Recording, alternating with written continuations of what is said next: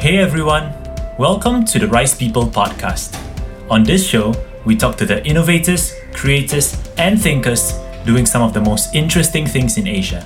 I'm Adil, and this is Wong Lei. We dive into their journeys, learn how they think, and cover why they're doing what they're doing. We hope to provide you the inspiration and insights you need to forge your own journey.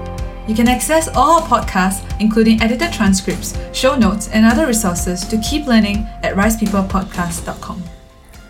Our guest this week is Luna Javier. Luna is a game designer, a Krav Maga instructor, and a jump rope enthusiast. She's also the co founder and creative director of Altitude Games, a gaming studio based in Manila. Her team developed popular free to play mobile games like Kung Fu Clicker, Dream Defense, and Battle Racers. These games have been downloaded over a million times on the Play Store alone, and we are super stoked to have Luna on the show with us today. Welcome to the show, Luna. Thank you for having me. I'm very excited to meet both of you. Yeah, so um, maybe we can start with what made you decide to pursue a career designing games, and and ultimately what led to you starting Altitude Games. Because I think in one of your sharings, you said that you actually didn't know Unity when you first started designing games. So yeah. So Yeah. what made you come Wow, to you, you dug deep with that research. That must have come out when, like, one of Altitude's first blog posts. Oh no, what have you read? um, but yeah, so I actually ended up in games by accident. Uh, when I started, there were no games courses in college. The company that I joined right after college was actually the first Filipino game studio ever. So nobody was doing it before us, before that company. And I didn't want to be in games. I was trying to get into film. So I thought if I got like a 3D artist cred in this job opening that I saw in the paper, I could go apply to Pixar and be a screenwriter. And that was my dream in college. And um, I so I got into this company as a 3D artist. I lasted about two weeks.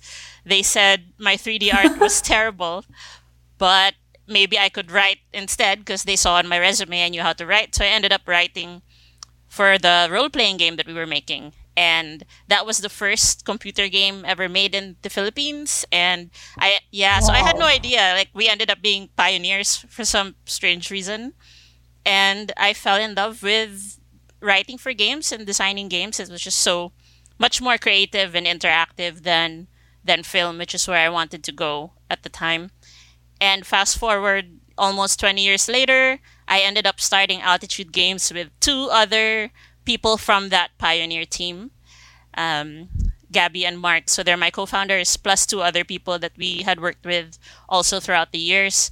We started Altitude because we wanted to make mobile games and do our own thing. We had spent um, since we all started at about the same time, we had spent, you know, the time making games for other people. We wanted to make games for ourselves, and um, yeah, it was a great decision. And seven years later, we're still here, so I'm pretty happy.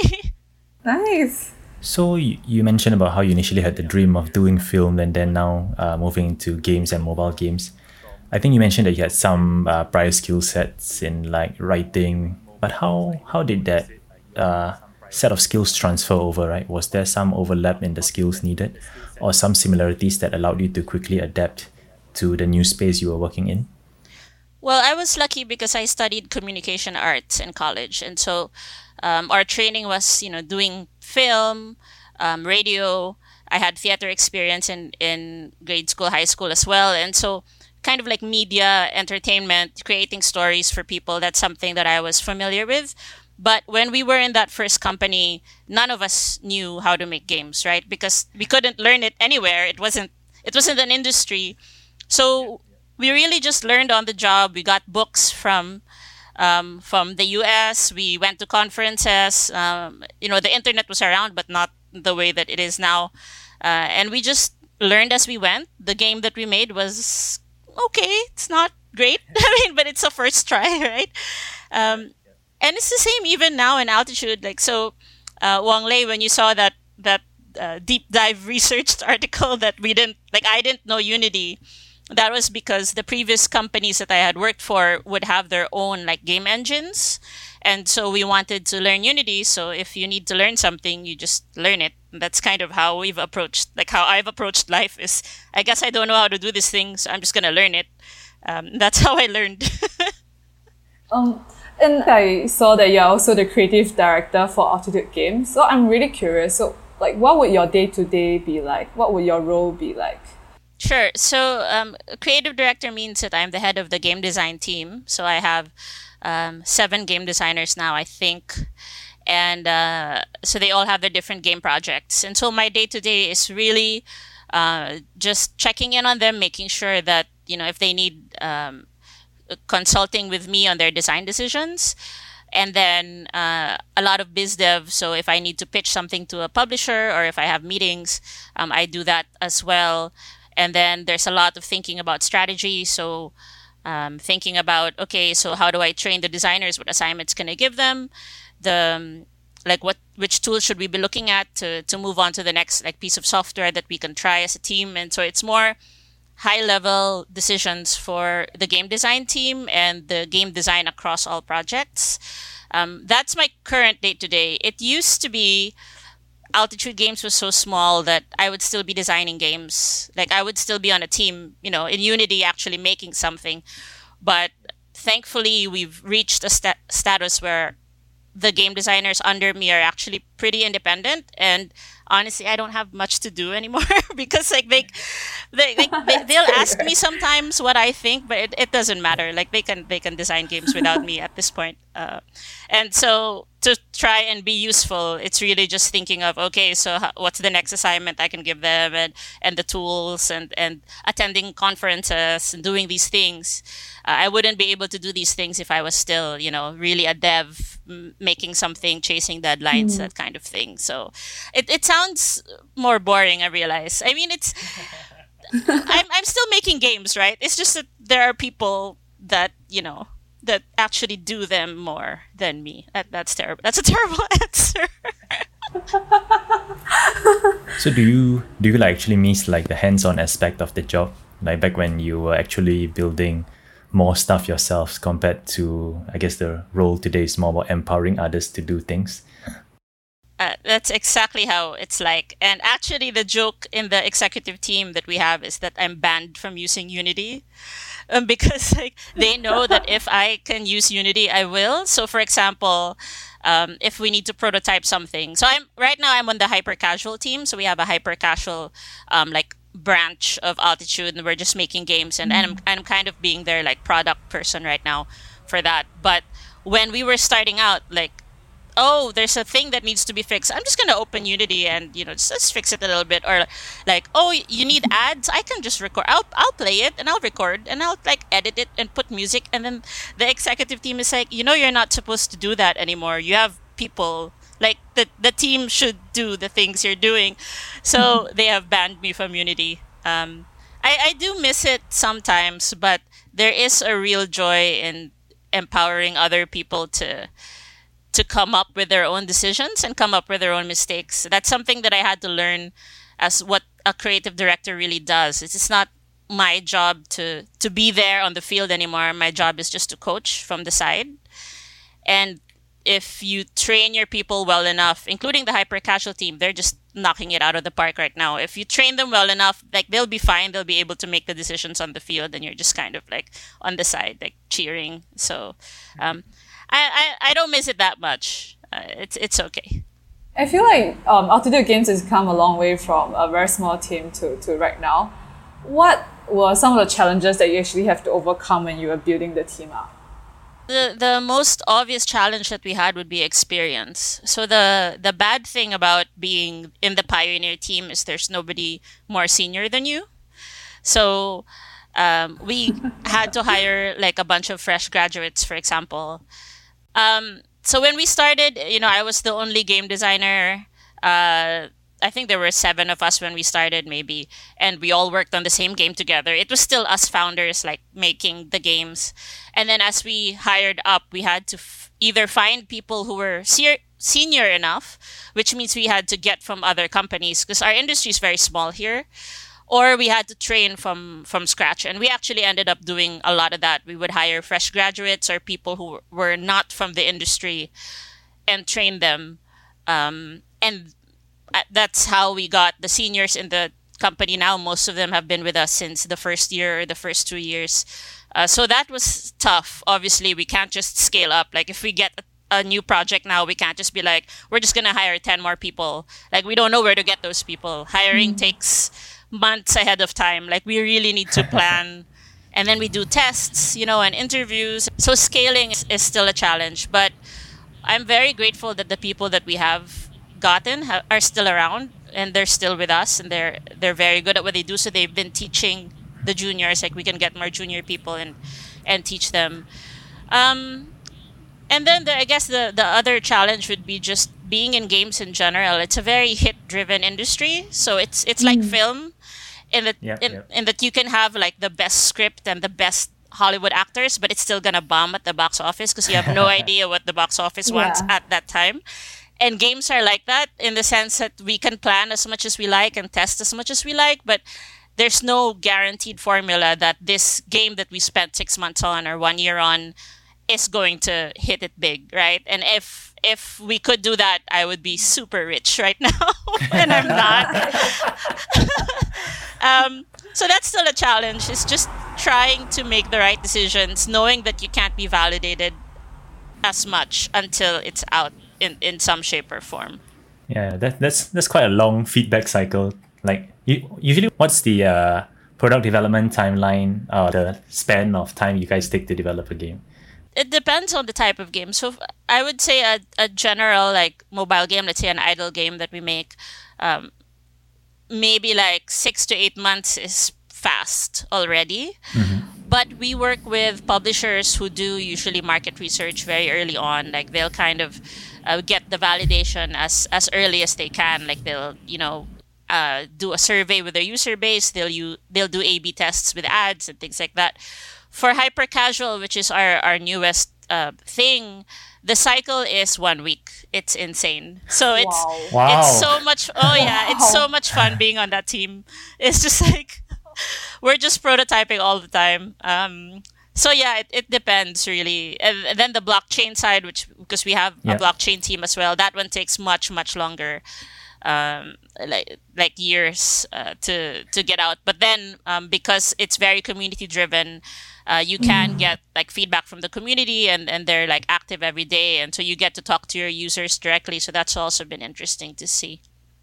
Yeah, I, I guess you guys have many ideas of games uh, through your brainstorming and stuff like that in the company. But how how do you evaluate which ideas do you want to invest time and money in, right? And and which ones aren't? That that's a really good question. You have to do serious market research to kind of know. So, for example, if I'm pitching to a publisher, and let's pretend the publisher says just pitch an idle game, any idle game, it doesn't matter what it is. So I have to research okay what does the publisher want what do their users want what's their portfolio like what are the top games right now and and why are they in the top charts. Mm-hmm. Uh, so the the more that you know your user base, the the better your pitch will be. And so if we do pitching sessions within altitudes, for example, we've done this before where a publisher will request a pitch and then anybody in the company can pitch. So Kung wow. Fu Clicker came out like that actually. Um, and it doesn't have to be a game designer, it can be anybody. So a bunch of people will pitch.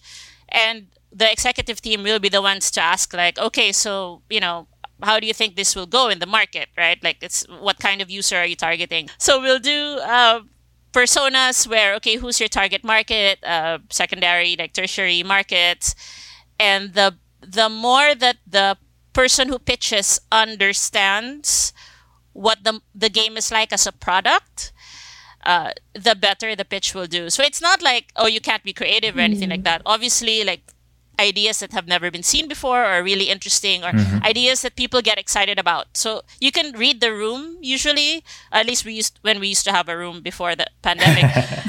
but you can tell when people are excited over over a concept. And yeah. we do the same thing in our hyper casual team except the cycle is much shorter. Is we'll pitch to the whole company, we'll put up like uh, a very quick mock-up or, or three and then people will choose like which one do you like the most and then people get excited over one thing. And that's also important. It's not just the business side of will this make money but does the team like it? Because if the team doesn't like it then they're not gonna like put their heart into the work. It's not gonna look nice. And if you look at our portfolio uh, all our games are very very strong in terms of the joy I, I know that yeah, sounds yeah. really cheesy, but you can tell like we had a lot of fun with them, right? These are the yeah, games that we wanted to make. Uh, so yeah, I, I hope that answers your question. Absolutely. I think even watching some of the trailers for like Kung Fu Clicker and stuff like that, it's just I don't know. There's just I, I guess the only word I can describe it is like fun. Yeah. I spent half my Sunday playing Dream Defense. Oh, but yesterday I was supposed to prepare for this. I was just playing. it's quite challenging. Yeah. Yeah. Um, actually, um, I want to ask, right, what defines a hyper casual game? Um, sure. So, uh, just a disclaimer: we're super new and hyper casual, and we haven't released anything. It's just kind of like our little lab, you know. Um, but from how we understand hyper casual, they're very short experiences for non gamers. So the top hyper casual games usually look nothing like the games that maybe you or I would play on our phones. There'd be games like you're just slicing cake or you're, you know, like painting nails or like something like it but it's a universally understood and accepted experience that if you see an ad for it, a non-gamer random person who has never played a mobile game before would play that. Um, so it's a really mass market um, very quick, easy to learn. Usually you can play it with one thumb. Um, the levels are less than a minute long and they're really like mass market adoption. And so they're the, they go very quickly up the charts. They don't last very long usually, uh, but the more viral it is, the funnier it is, the the better it will be uh, kind of played and and and be popular. So I guess that's that's how we understand hyper casual now. I see. So, what made you guys decide to venture into this these games?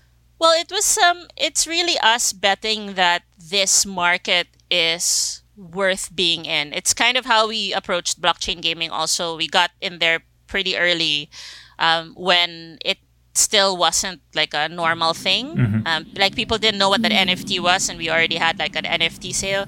I know that yep. NFT is the buzzword now, but we're like, oh, yeah. we knew this in 2018. Um, yeah, yeah. But it's the same thing. Cause back then we we had a little team that you know kind of played around with blockchain gaming to see what we could come up with, and it's the same now for hyper casual. We have a very small team. Um, we're we're testing a few ideas uh, in the market to see what sticks. It's really a bet that okay, if we can learn this and be good at it, then maybe we can make it big. But most of the company is still doing like the mobile games, co-developing mm-hmm. with publishers. Uh, so yeah, it's it's kind of like our little strike team side project. I, I, guess in terms of uh, s- skill set to venture into these different types of uh, uh, verticals would be a maybe require a different type of skill set or experience, I guess. And and I so when you're venturing into these new areas, how how do you guys like level ups or you know acquire the necessary knowledge to excel there? Again we just, just, do it. we just learn. Like I, we we're just like literally hyper casual was me googling uh, like what is hyper casual? And just embedding myself in it for like three months.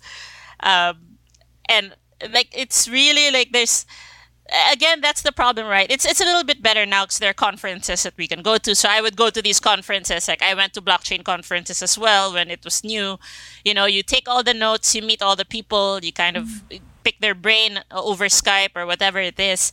Uh, and, and we did the same with hyper casual. Like I attended all the talks and took the notes and called all the publishers and you know. Um, and just try to learn as much as you can. And then there's no better way to learn how to make a game than, than to just make it. So we just made it, and it was pretty yeah. awful.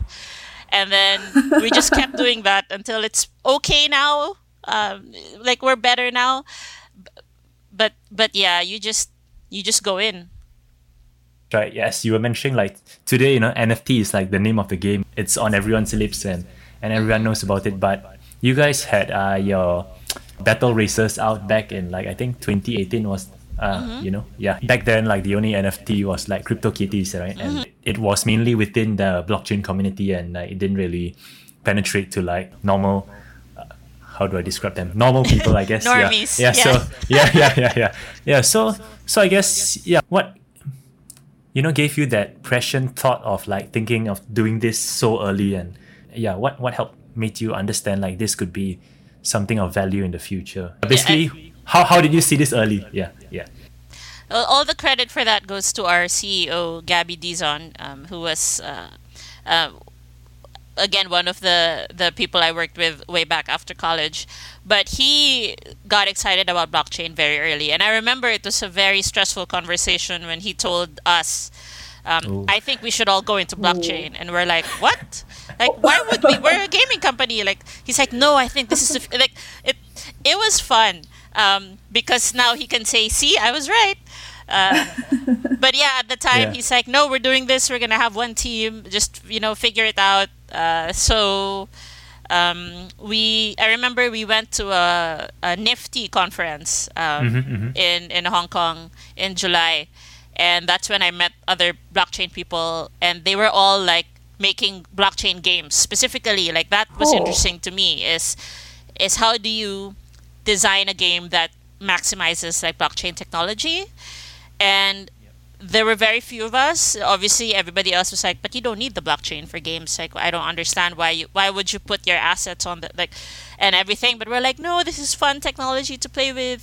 Um, and so battle racers was very early not not one of the earliest. There were still like a lot more other uh, blockchain games coming out. But because we were a game developer first and a blockchain developer second we really worked on the gameplay very early. We had a beta up very early where people could play it. Um, and so we're like the game is still around now. They're still like having weekly tournaments and things like that. Yeah, it's super yeah. interesting to to see our experience in what makes a good fun multiplayer game right? Merge with okay but then how do i make money from the assets that i'm playing around with which is kind of like what the the play to earn like crypto model Yeah, yeah. is right but uh, i think you can have both at the same time like it doesn't always have to be just about uh, the money and flipping these nfts but it's also what can I do with these NFTs and, and why is this fun for me? Like, why do I want? So basically, it's a we have like a racing game where you can build a car made out of parts, Yeah. right? And so, why do I want this car over that car?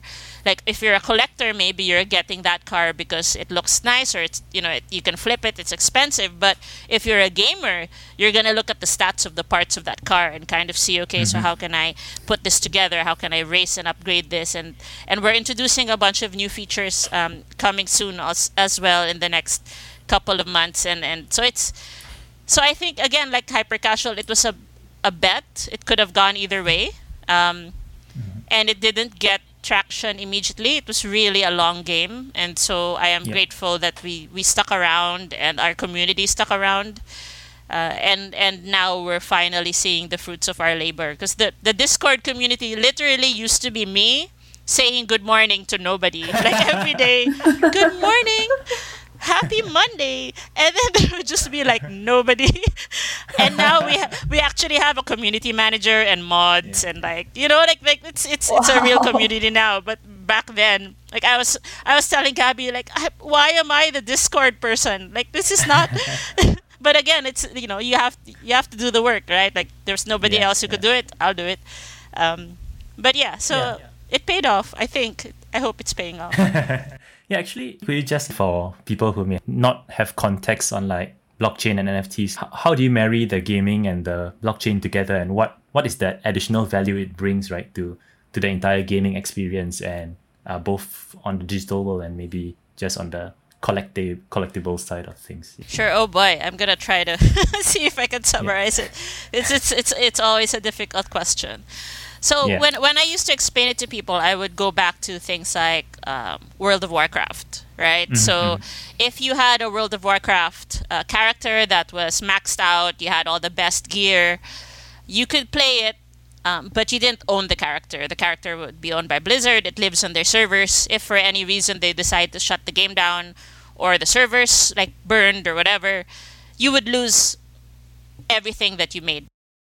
Yeah, so so basically for for gamers, uh, what the blockchain gives you is it gives you ownership of the things that you're playing with and working mm-hmm. on. So that means that these characters, these items, the gear that you collect, uh, these things you can take out of the game and sell or or trade. Mm-hmm. And sure, like people have been doing this before, kind of like illegally or maybe like a yeah, secondhand yeah, marketplace. Yeah. Um, but the blockchain, because it's automated, you could actually put a bunch of cool stuff. Um, so, for example, uh, if I had uh, a sword from World of Warcraft and it was built into the smart contract that mm-hmm. the original owner, which was me, would get 1% of every future trade where this sword goes around.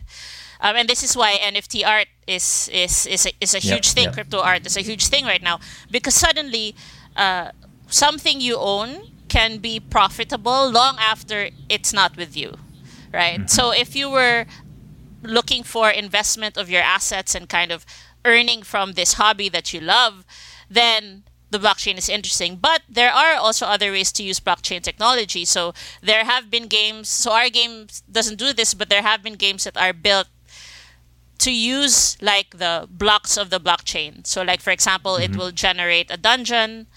Um, or like the enemies will be spawned based on the random like seed that is you know like wow. th- th- there's yeah. a bunch of cool stuff that you can do with this technology and this technology just runs right it just runs so um, I think that's the most interesting thing f- for me about blockchain gaming is if you think of it just like a platform like it's a it's a PlayStation or it's an Xbox right it's a it's it's a platform so what can I do on this platform obviously if I had a PS4 I could do a different thing than if I had a Game Boy um, for mm-hmm. for us old people who know what the Game Boy is, uh, or like with a computer with a different um, like input system, and the blockchain is the same. So what can I do with these smart contracts? How do they interact with each other? How do I interact with other players on the smart contracts? Um, yeah, so th- there's some features of battle racers that uh, are very interesting. I don't think I can talk about them mm-hmm. yet, but they do use the blockchain specifically to kind of make your cars more interesting. So yeah. Oh, okay, okay. Looking forward to that. but actually, back in those days, I'm not sure if you heard of like Enjin Coin. Like yeah, they also Engine. do a lot of like like yeah, yeah gaming yeah. stuff. Right then, I was like buying swords here and there, but I wasn't sure was is the sword itself on the blockchain or is it just the record of it that I own? Oh, that that goes into philosophy now, right? Like, yeah, well, yeah. where does it exist? Um, because because some people are saying that about crypto art. Like I can take a screenshot yeah, of art. It's like so. So now do I have a copy? And technically, yeah. yes, you have a copy, but no, you don't mm-hmm. have the original copy because the original copy is what's recorded on the blockchain. And, and and another thing about blockchain gaming that I failed to mention is because these assets are not tied to a game, they're on the blockchain. Yep. You can use them in multiple games as well. Mm. So we've had tie-ups with you know other blockchain mm. games where if you own a character in this world, then you can have this kind of car, and like it, it's really fun to see all these game oh, developers work cool. together. Yeah. yeah, right. And suddenly, like my sword or my car or whatever it is, I can play in multiple games, and it could be a completely different thing in the the other world that it's in, mm. and um, and you own that copy they not a copy, but you own that asset. But as it goes yep, around yep. with you, it takes different forms. Um, so yeah, so I would say there is still one copy of the thing. Like to answer your question, there is yep, one original thing. Uh, mm-hmm. And even if you screenshot it or record a video or whatever, that's it's not the same.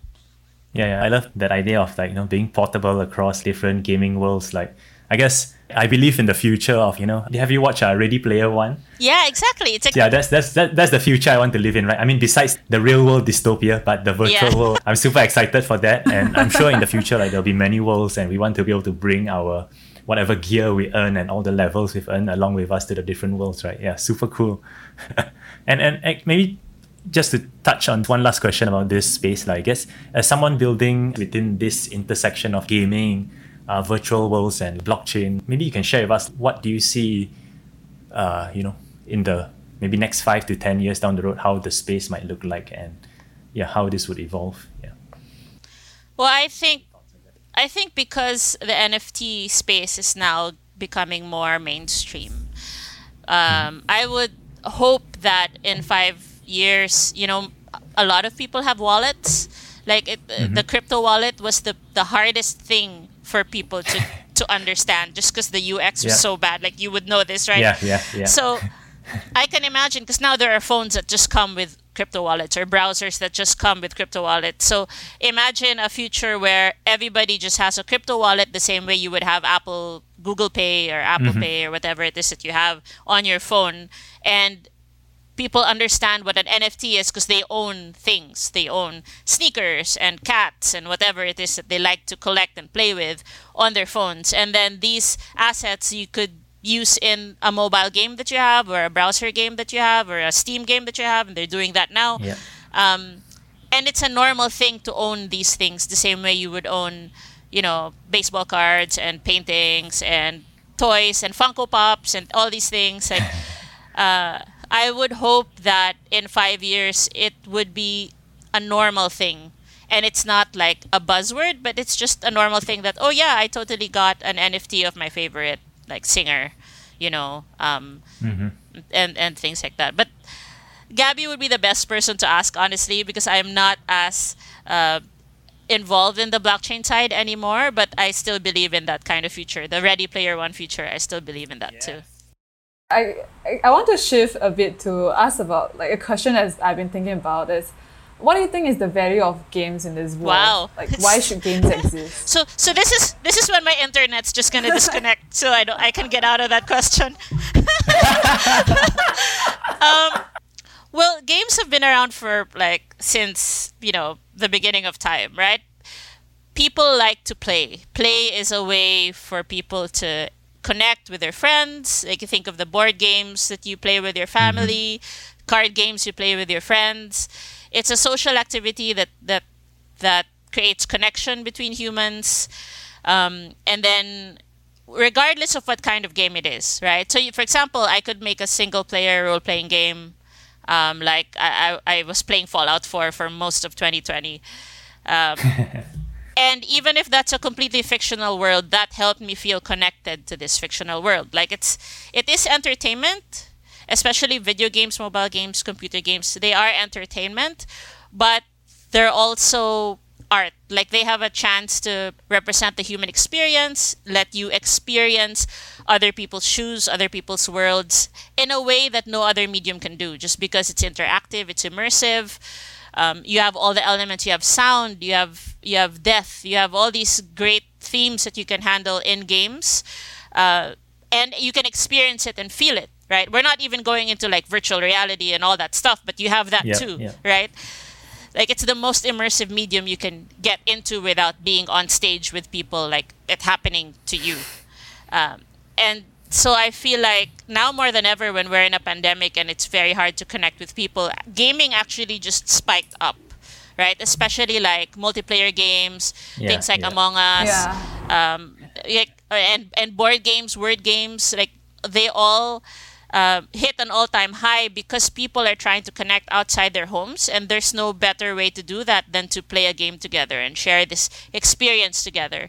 And and so I think even long after this pandemic is over, um, gaming will still be a way for us to connect with each other, uh, dream, experience, you know, the world, experience fantasy worlds, and just make us realize what it means to be human. If that makes sense.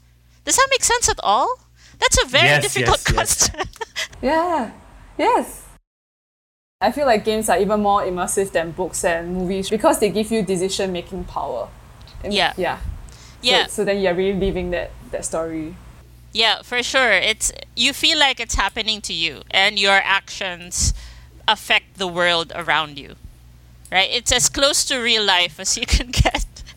Yeah, I, I, I, I used to used to play uh, FIFA every day, and then uh, I think in uh, secondary school, my teacher asked me, "What do you want to be when you grow up?" And I was like, "Football manager." awesome. Yeah. Well, actually, uh, do you feel like there are changes or trends that are emerging in the, the game industry in terms of like people who are playing games, the type of games people are playing, or why we are playing games, etc.?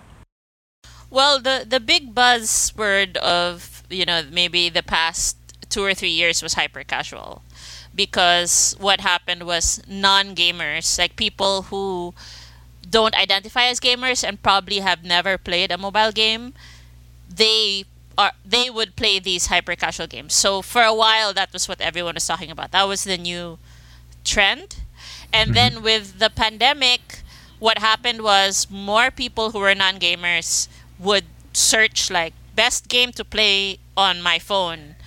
Um, and and so now you have a conversion of even more people who didn't play games before, but because they're stuck at home, they started playing a mobile or PC or console, etc. And so gaming has been just like it, it's as an industry, it's doing pretty well.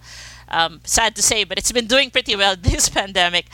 Um, so that's kind of the trend now, and especially the the social. So uh, there was a good talk about this at a conference recently, where in places like China, so they they have like hangout rooms in these games where people just hang out virtually and have nothing to do with uh, the gameplay itself. But those are becoming so popular just because Yeah, people yeah. want to connect, right?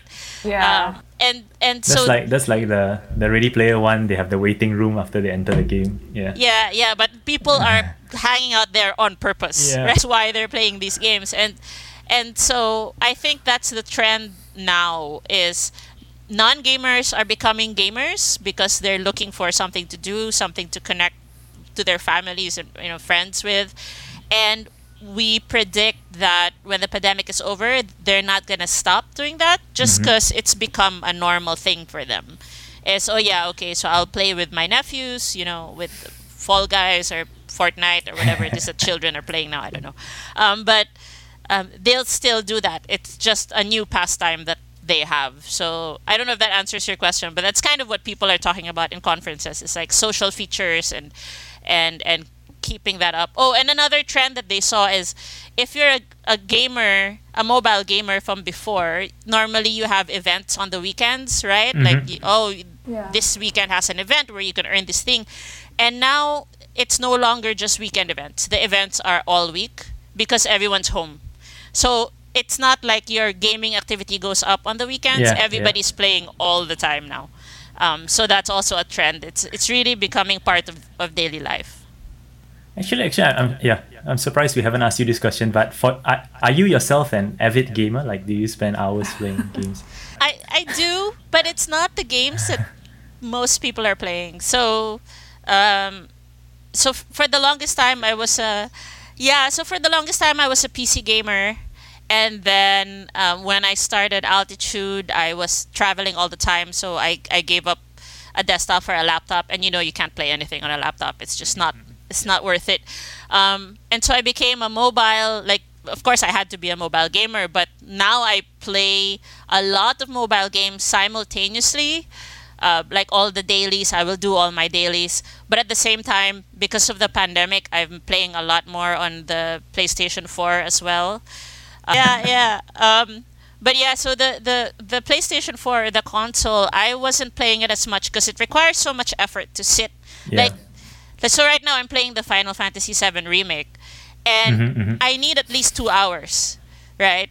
Because the first hour is just people talking, like they're just talking, and, and so, um, but I if I'm busy, right? If it's a normal work day and I'm so tired, I don't want to like spend two hours anymore like staring at the TV, and so that's why mobile games are great for me because I can I honestly it's this bad.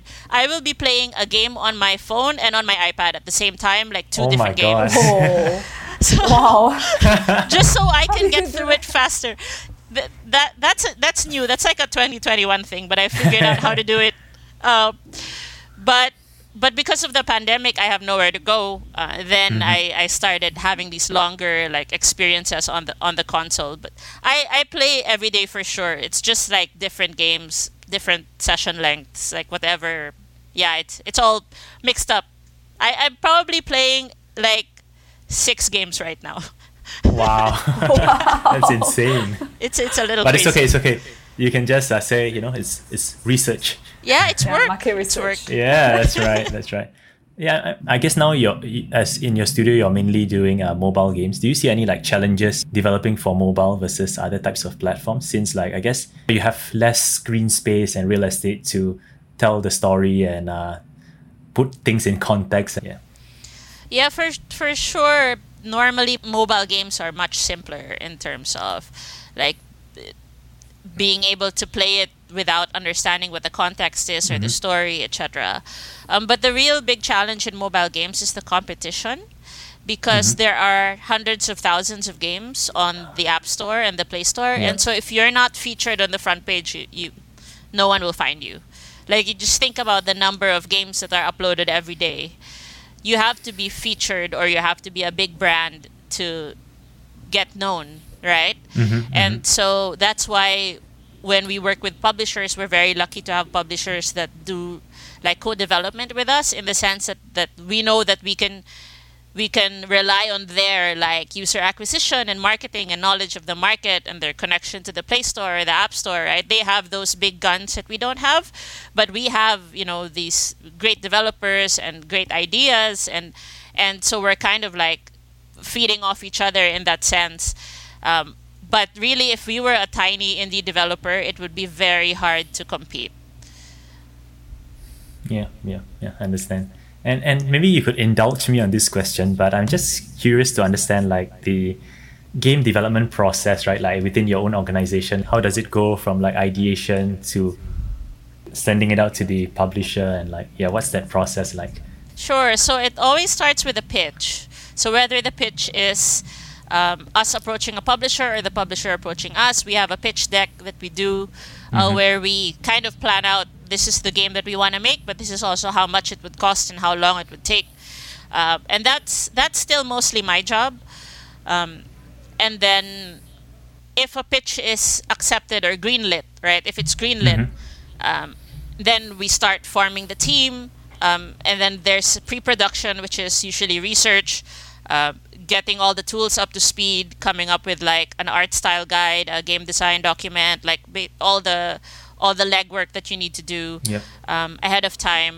But Altitude is very much into prototyping, so we would prototype the game with really crap art um, very early, like as early as possible. Like we want to be able to play the core loop, which is like just one level, you know, with a bunch of characters, and we want to know it's fun even though it looks crap and because if it does if it's not fun when it looks crap like it's just a bunch of cubes and stuff if it's not fun then it's not going to be fun once you put art in it. Um, makes sense yeah. so we prototype very early and then once we get those and we prototype pretty much throughout the whole thing but but we usually submit a prototype to the publisher and then a vertical slice. So a vertical slice is like a slice of cake. If you think about mm-hmm. instead of baking the whole cake you you well, you're an engineer, so you would know this, but um, instead of baking the whole cake, you just give a slice of that cake with, with all the layers in, so you can give a taste of what the full game would be. And so the vertical slice is the prototype with all the art and all the effects, and it's all very pretty, but it's like one level maybe. Um, but it's very polished, and here's a little slice of the game, and we're all just validating again our assumptions that this game is going to do well, and we from there then we start scaling it up. So we're going into alpha. We usually do like early access on the Play Store. Um, get initial data from from users and see where they're dropping off, like how long do they play, where do they die, things like that. Uh, when do they quit? then iterating, iterating, iterating um, until we get to global launch. And so by that time, we've tested it a few times, um, gotten some data, trying to validate again those assumptions because you have no idea how the market's gonna go. Um, and then we're slowly scaling content. We don't want to like develop it all straight up because it might suck. So we really have to prototype, test, iterate, make a bigger slice, prototype, yeah so that that's pretty much it is you try to scale content slowly until you have enough content to launch with and and try to validate with the market like doing early access you know uh, things like that.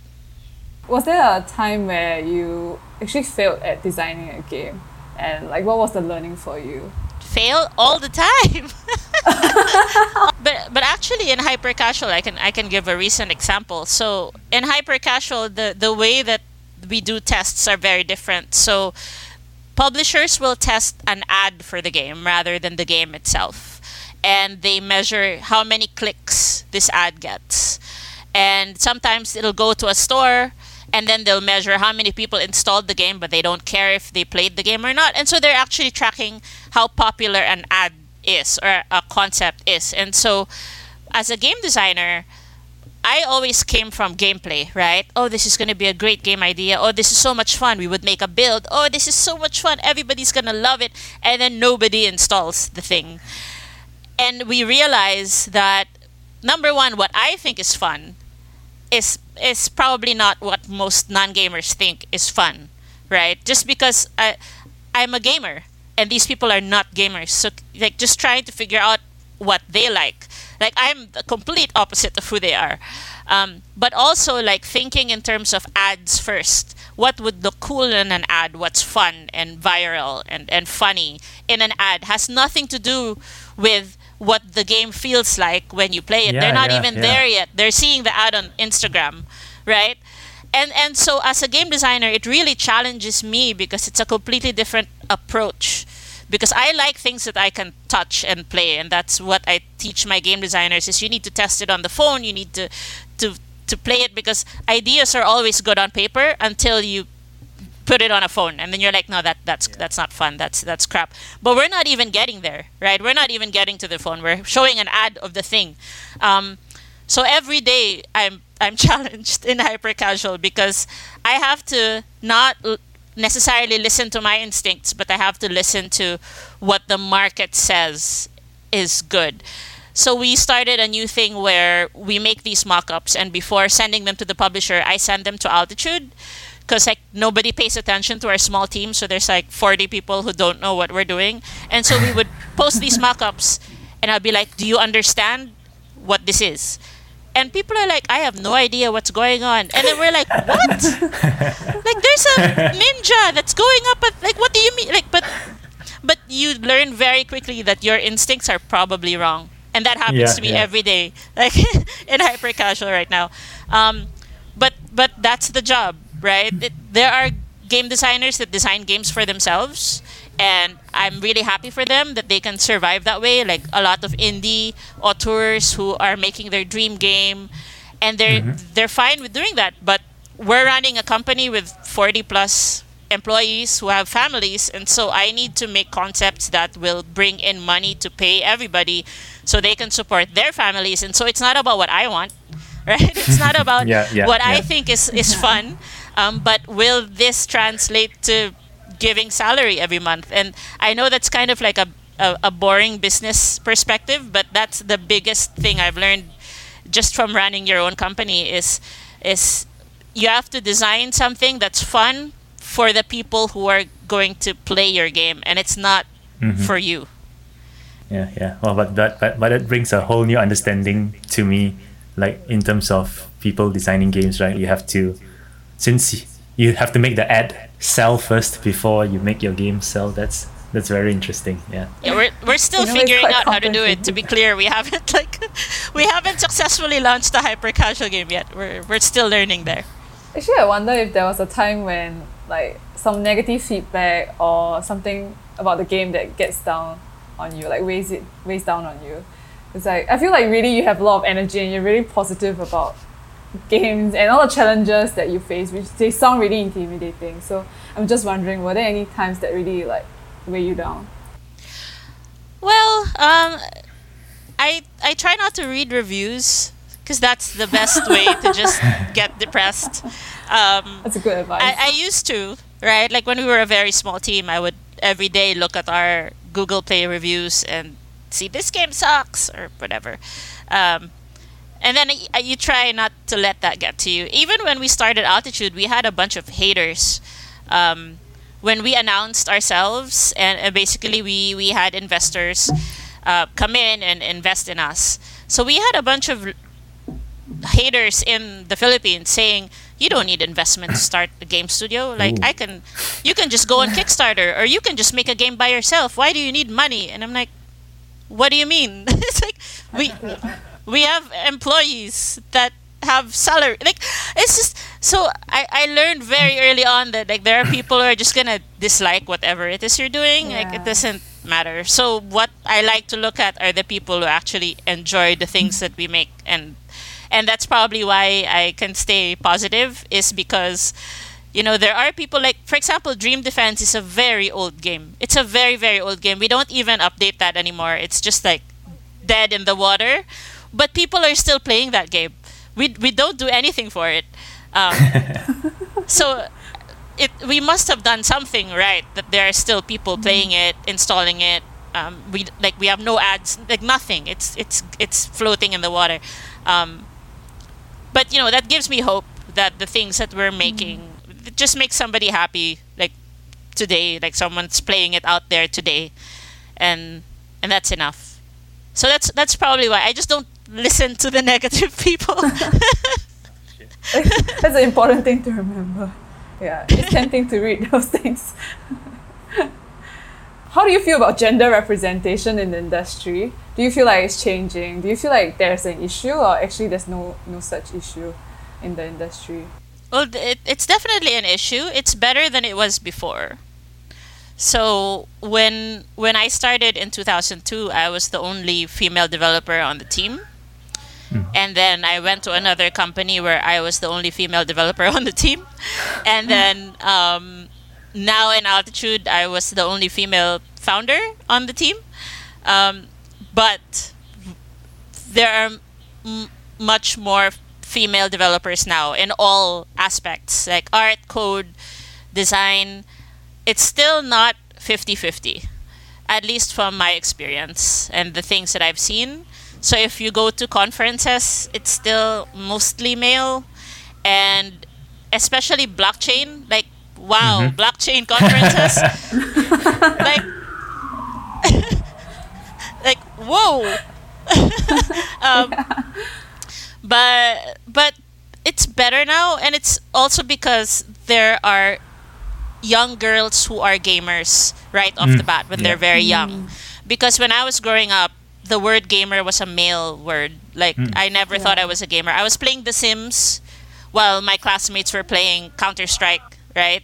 Um, in college, and I was playing The Sims. I was very happy playing The Sims, but I was I didn't think of myself as a gamer because it was the male stereotype, right, of a gamer, and with the the violent games and everything is brown and, and black and like the, the the color schemes are like that. But now, actually, uh, I, I need to get back to you for the actual percent, but I think it's at least 40% of gamers are now female. Um, I think it might be closer to 50 with, with the latest uh, report. And that's because of mobile games and hyper casual games and these non traditional non gamers who are playing games now, right? And and so if you have more gamers in the world, right? Yep, yep, then yep. more people are going to be interested in making them as as developers or they're raising children and the the the, the young girls see their moms playing games and they're playing games on their Nintendo Switch or whatever it is. And now they can take it in school as well, right? Because back in my day we didn't have like game subjects. And so now you have more girls enrolled in gaming courses knowing that they can make the games that they've been playing because there's no stigma for them that they're not supposed to be playing games. Everyone's playing games right? That's that's totally normal now. And so i've seen that year on year especially when i was teaching game design at university that my class used to be just a few girls and they literally said i'm only here because the other classes were full or i'm only here because my boyfriend is here Oh man. it's like okay, and then then I would see students every year be like, I'm here because I've I've been playing games since I was young and I've always wanted to to play games. And then the best the best compliment I ever got was I'm here because I played your game in 2002 Wow. and now like I want to be a game developer like Oh. I'm that old now. I'm that old now. um Yeah. but so it's OG, it's OG. but it's getting bigger and bigger like these the female developers in the industry it's still not enough right? You need everybody like you need more women and not just women but like i think the more genders are represented right it's just gonna get better and better the more younger people are interested in game development. Um, and that also comes back to us making games that appeal to everybody right? And that also comes back to us making games where different genders are represented right um, different races are represented on screen so the players can relate to these people. Uh, and I think it's just gonna get better and better. And that's one reason why I do these things, the interviews and the talks at conferences and stuff, because it really matters to see a woman on stage or like just because if you if you see that oh okay there's a Filipino girl like on stage oh she runs her own company that's super cool. I wonder if I can do that right? So yeah that's, that's kind of why I do these things too yeah I think it's really very true yeah, I just want to add that because I just attended a game development conference and there were six on the panel and they were all male. When I entered, I was like, wait, what? All male? Okay. Yes. yeah. So oh, yes, that's me all the I time. That's me all the time. yeah. Yeah. On to fun stuff like uh, we saw that you're also a Krav Maga instructor now. Uh, yes. Yeah. What?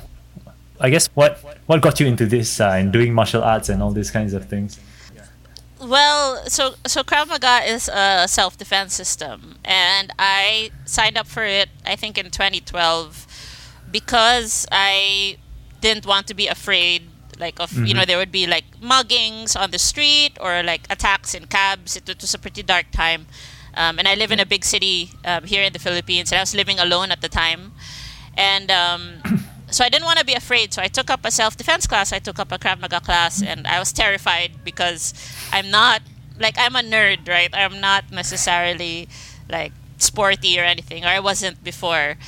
But I ended up really liking it, and uh, I stuck with it, and ended up taking the instructor's course uh, a few years later, and it it actually goes back to the gender representation thing because when I took my first exam, so like you have like levels like belts, right? Yeah, yeah. Um, but we call them like patches. So when I took my first level exam, I was the only girl in the batch.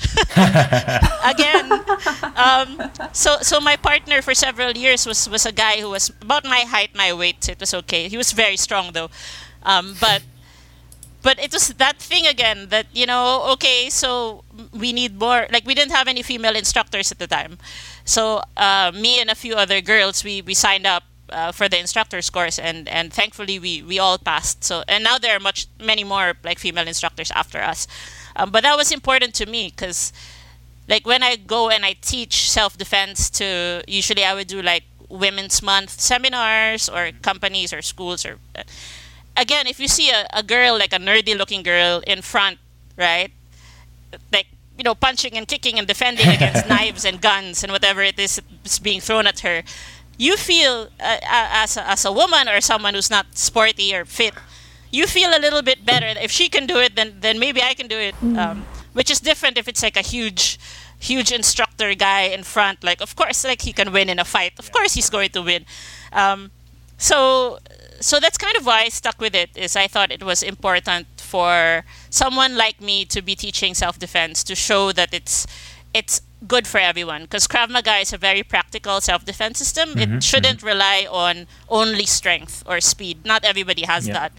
Um, it really relies on like your natural um, instincts. We just kind of train your instincts to be better, so you can recognize danger, you can um, escape faster, uh, you cannot hurt yourself uh, and things like that. So so that's that's kind of why Krav Maga was was interesting to me.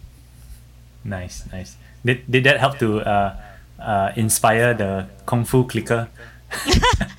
oh well, they actually had to tell me to back off because so that so again the teams are independent, right? So they yeah, have their yeah. own designer and stuff. Uh, and they, they, we were working with PikPok Games from New Zealand. They're fantastic. So I, I didn't really have any jurisdiction over over you know what was going on over there. but you know, if they would have a Muay Thai, because I did Muay Thai also for a little bit, and then so they would have a Muay Thai character, and I'm like, you, you know, the front foot has to be like facing this, like you you have to kind of fix the knee, and they're like, Luna, nobody's gonna care, let it go, like it doesn't have to be accurate to the to the dot in your phone. I'm yeah, like, yeah. yeah, but you know, like he's holding the pad wrong. It should be like, so yeah. Um, I, had to, I had to take some liberties over there. It might not yeah, be entirely accurate, but that's okay. That's super interesting. and, and and how did you get into doing? I'm not sure what you call this, but uh, professional jump rope, jump roping, jump rope. Oh, I'm, I'm not a professional. To be clear, uh, so so jump rope is my pandemic coping mechanism. It's some people bake and some people yeah. have plants. I killed all the plants, almost all the plants that I got last year. Um, but jump rope I picked up just because I wanted to stay fit, and Mhm, mhm. I didn't know that it's a it was a sport. Like I had no idea it's a whole. There's a freestyle jump rope, which is what I'm doing now, which is where you do a bunch of tricks with the rope. So it's not Yeah. just for cardio, but like you can throw the rope and like like do all these cool Wow. crosses and stuff and combos to music and I I really like it because it's super fun and it's also the only reason I can go outside because we've been locked locked down since March of last year. Uh, and I live in a tiny condo with my husband and my cat. Like there's really no space. Like if I I can walk ten steps from the bed to my computer and that's that's my day. you know, so jump rope lets me go to the park and and and exercise and see sunlight and then have fun to music and and so that's why I like it. Yeah, wow, super cool. Yeah. Yeah. Maybe just to, I guess we'll we'll end it on a, a question we always end all our podcasts on. One question is, what would be your advice, you know, for for a young uh, person who's maybe just starting out in uh, and wants to be a game designer or join the gaming industry? Yeah. Well, uh, just like what I said earlier, the best way to to learn how to make a game is to just make one. And what's great about gaming is you can actually make one by yourself. So there are game engines that you can use. Um, there are like asset packs that you can buy off the Unity Asset Store, or some are free. So you could actually code and animate and design your own game with no real experience. You just have to study a little bit, but there's so many tutorials and, and things that you can take. Uh, and just make a game, show your friends, uh, get their feedback because that's super important, uh, and and see if people like it, and just keep doing that over and over. You can upload your own games to the Play Store, the Google Play Store. It's much easier than the Apple Store to do that. Uh, you can join game jams as well. And you can do it from your house where for a weekend you just make a game with a bunch of other people with the same theme and you could win prizes. Uh, so there's so many ways for you to make a game now. And when the world opens up again, these game jams will be in person. So you could go meet developers from your area. You can go to game conferences um, and just learn. But really, the best way to get into the industry is to build your own portfolio. Even if the games suck, just make make a bunch, get the experience before you go apply somewhere. Love it, love it. Yeah, and and just to wrap it up, uh, I guess in the industry you are someone people look up to. I guess in the gaming industry and as a female as well.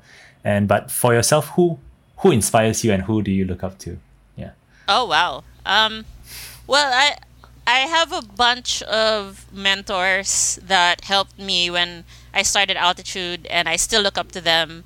Um, I won't name all of them, um, but one person, for example, is Ronnie Del Carmen, who is my friend from Pixar. He uh, Wow.